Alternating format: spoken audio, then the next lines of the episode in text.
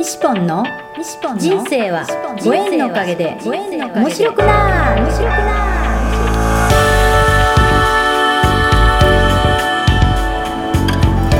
3秒で幸せ。心のユートピア。ありがとうの森ランド幸せは言葉で決まります。嬉しい楽しい幸せ。ありがとう。聞いてくれたあなたにいっぱいいいことがありますように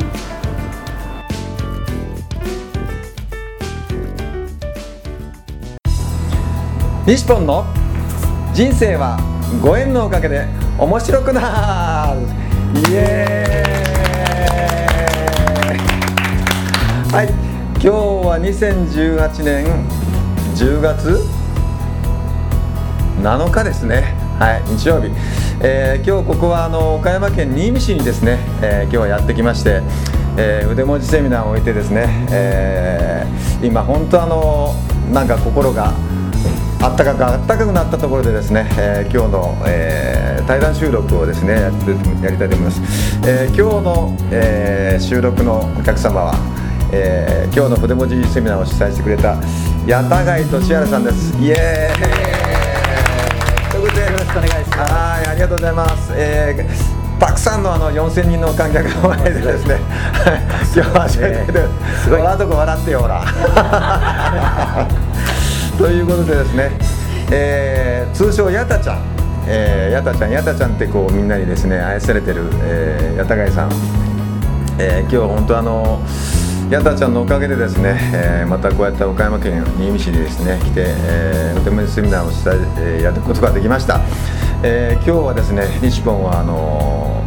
お手持ちセミナーの最中にですね涙がもう止まらなくなってですね 本当ですね。うわおおおよよよよよよよあのそういう感じになってしまいまして本当途中どうしようかと思いましたけど、えーもう感動の涙なぜ今日感動の涙が溢れたかというとお今日お手文字セミナーの中でですねえー、矢田さんがあの小冊子を、えー5月に作られて今全国にその小冊子がですね、えー飛んでいってるんですけどもその小冊子のタイトルが？はい、えー神様に出会った話です。というタイトルなんですね。はい。でこの小冊子がですね、本当読んだ人はみんな本当あの感動して涙するというようなそういう小冊子で、あーもう。感動しましたみたいなそういう声がねいっぱいなんですよね、うん、でその小冊子をやっぱりこう元にあの講演をしていただきたいなっていうことですね。今日矢田ちゃんにそういった講演をね、はい。お願いして、えー今日ミニ講演ということでお願いして、そしたら短く短くですね。この小冊子を矢田ちゃんが朗読してくださいまして、えーそうするともう途中であの西ちゃんがこうやってねハンカチを手にしてもう今日来てくれたあの本当若いあの彼女ねもう途中から涙がボトボトッと落ちるんですよ本当。嬉しいですね。嬉しいね本当ね。まあそういう矢田ちゃんなんですけども矢田貝俊原さん、えーこの放送を聞いてくださってる人も矢田ちゃんが何者かよく分かってらっしゃらない方もいらっしゃると思いますので、ちょっと自己紹介をお願いできますかね。はい、えー私は、えっと岡山県新見市というところに住んでいます。公務員を長くやってたんですが、あの父があ認知症になって、えそれがまあ大体徘徊を始めたりして仕事に差し支えるようなことが出てきたんで、まあ、対策をして在宅介護をしばらくの間やりました。で、まあ、その中でいろいろ感じたことを小冊子にまとめさせてもらったということですで今日はその日本から機会をいただいて突然に 機会をいただいて、えその小冊子を皆さんの前で朗読をさせていただきました。この小冊子をやっぱり作るきっかけが何かあったと思うんですけどね、でも、うん、でねあのまあ、私その介護で非常に辛い思いをしたんですけれど、うんうん。まあ、ある時あの神様のお話をしてくださる方が現れて、うんうんまあ、にわかには信じられなかったですけれど、うん。まあ、しばらく介護している間にあのふと神様がいるなというのを感じる瞬間があって、うんうんえーそれをそれからまあ私の介護の生活がすごく変わったので、えーまあ、それを皆さんにまあ、一つの例として紹介したいなで、まあ、同じような思いをしている人が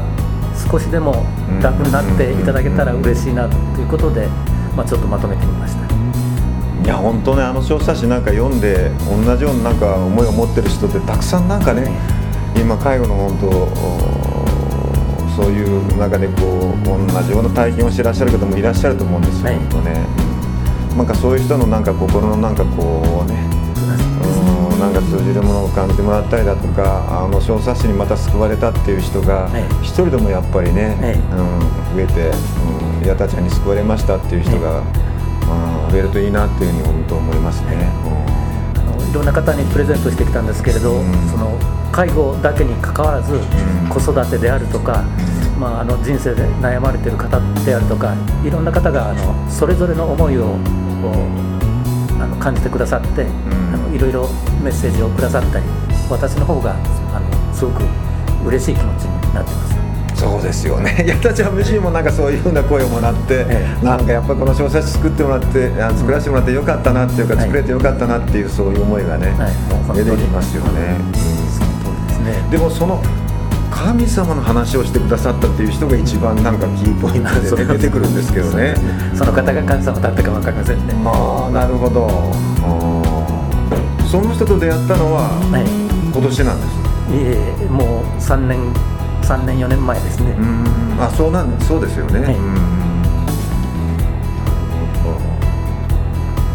もうどちらかというと本当みんなそういう介護をしてるとこうなんでこうっていう思いがこうね自分の親だからこそまたなおさらそういう気持ちになったりすることがあると思うし、ね、本当、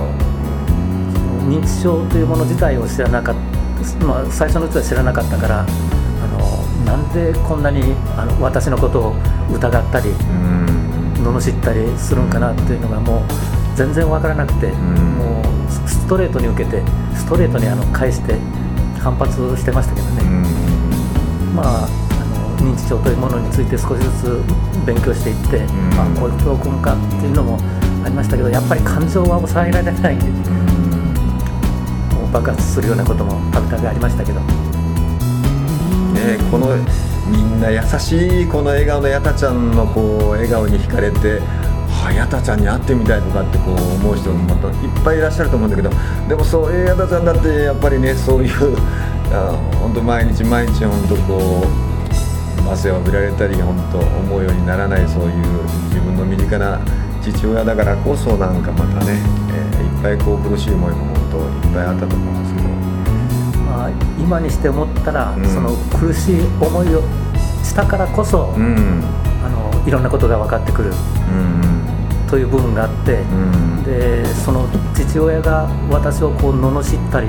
疑ったり、まあ、詐欺の目で見たりするというのも父は父でそういう役割をあの目いっぱい演じていたんじゃないかなとその私が本当に辛い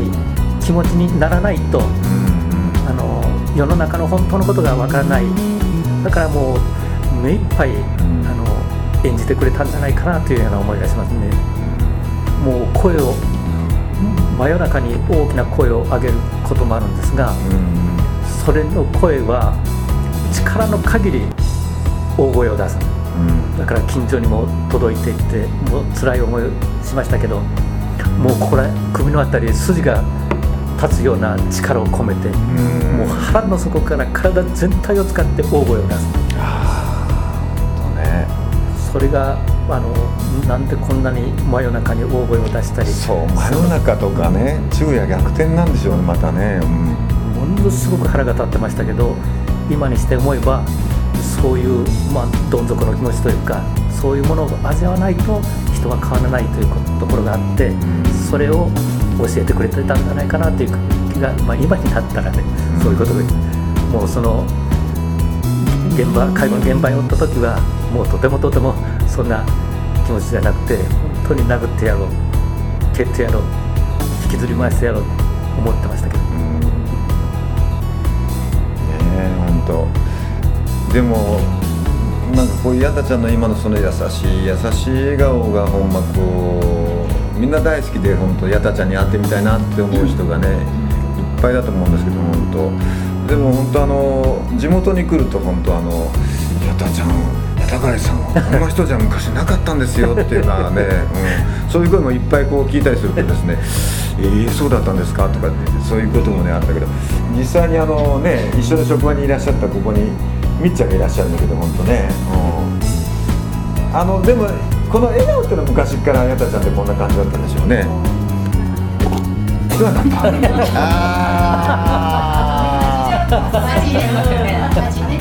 あ 真面目なもうね柳貝さんってもう真面目のもう見本みたいな感じの人だった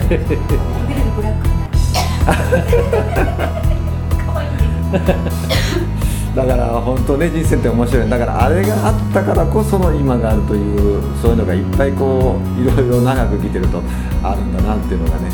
まあ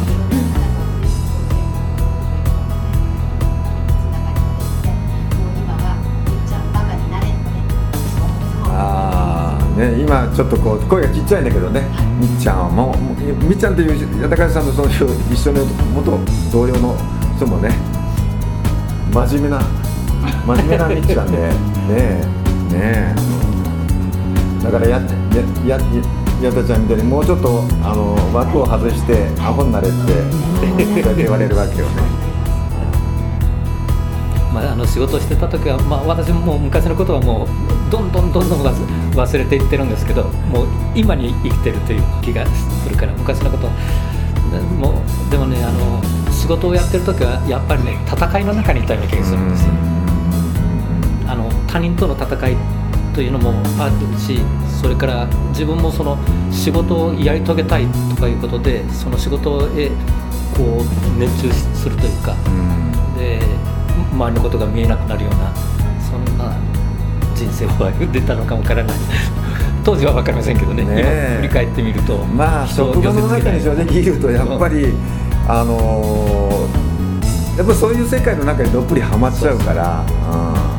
昔はね。ねそういう世界の中でやっぱり生きて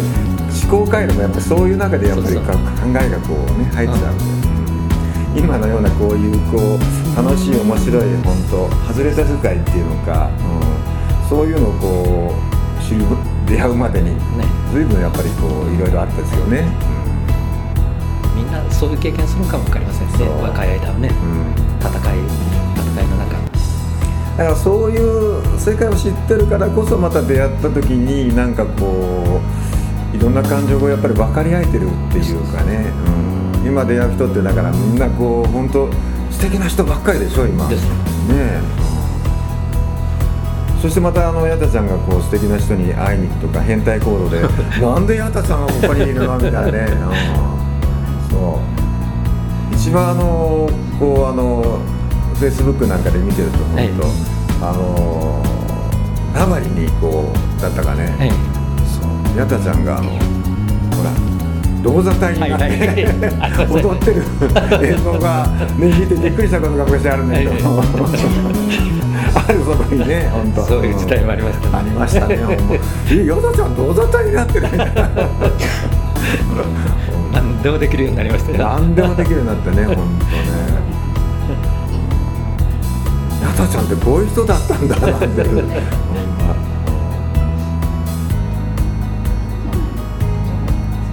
恥とかいうのも何にもなくなりましたね。なんで矢田ちゃんがここにいるのみたいな。ここにいたと思ったらなんかあっちにまた行ってるよみたいなそういう行動もね。そうそう、距離とか時間という概念が薄れてきましたね。うん。会いたい人があったらもう会いに行く。会いに行くね、うん、やりたいことがあったらやる。やるそして会いに行ったことによってまた自分のそういういろんな人生の幅が広がって縁が広がってまたさらに新しいステージに今だんだんとこうまたね突入していって、昔のヤッタちゃんを知ってる人は